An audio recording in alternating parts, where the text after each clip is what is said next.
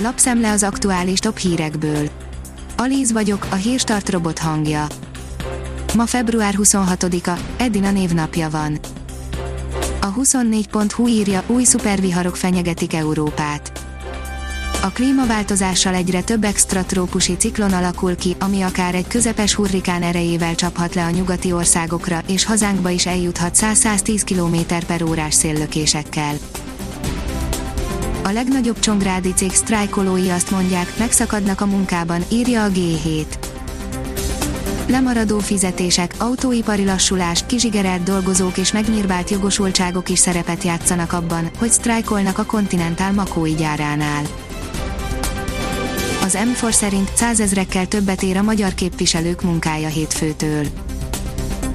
Ha március, akkor az az országgyűlési képviselők esetében bérigazítást és béremelést jelent, hétfőtől a honatják és anyák munkája százezrekkel fog többet érni.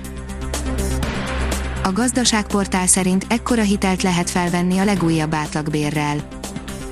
Az országos bruttó átlagbér 2020. decemberében 449.400 forint volt a Központi Statisztikai Hivatal csütörtök reggeli közlése alapján, ami nettó 298.900 forint átlagos havi jövedelmet jelentett a munkavállalók számára. A bank 360 kiszámolta, mekkora személyi kölcsönre elég ez az összeg a túlzott eladósodást gátló szabályok mellett.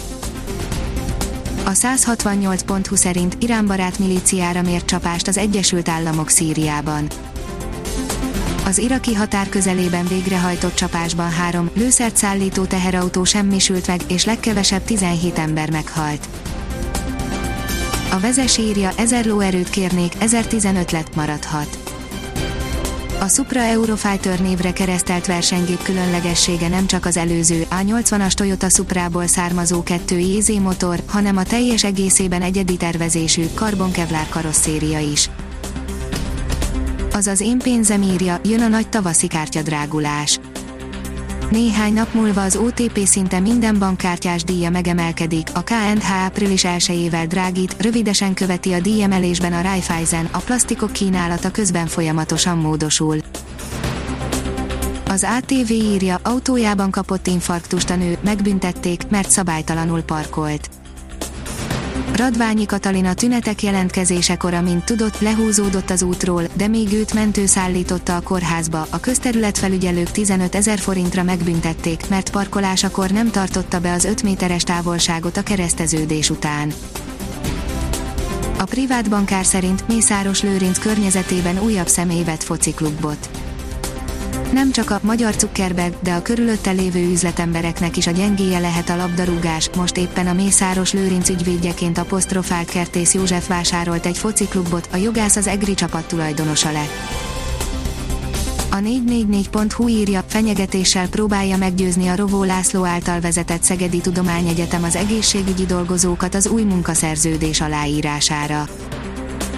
Kétségbeesve próbálják meg megtartani az egészségügyi dolgozókat az intézmények, van ahol külön alkukkal, vagy különböző trükkökkel, és van ahol egyenes nyílt fenyegetéssel próbálják meg rávenni a dolgozókat az új jogállási törvény aláírására, aki nem ír alá, annak munkaviszonya megszűnik, és veszélyhelyzetben sem kötelezhető maradásra. A 24.hu oldalon olvasható, hogy átrendezi a koronavírus a erőviszonyokat a Vipers edzője elismerte, a világjárványnak köszönhetően olyan játékosokat vehet, akikre esélyük sem lett volna korábban. A kiderül oldalon olvasható, hogy északkeleten tart ki legtovább a köd. Pár napra búcsúzunk a ködös hajnaloktól, meleg front, majd szombaton hideg front érkezik, pénteken Borsod megyében néhol még a délelőtt folyamán megmaradhat a köd, majd ott is a napsütés győz.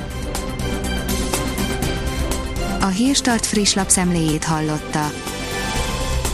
Ha még több hírt szeretne hallani, kérjük, látogassa meg a podcast.hírstart.hu oldalunkat, vagy keressen minket a Spotify csatornánkon. Az elhangzott hírek teljes terjedelemben elérhetőek weboldalunkon is.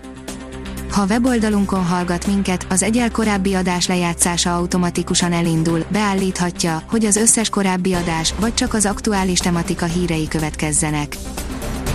Köszönjük, hogy minket hallgatott!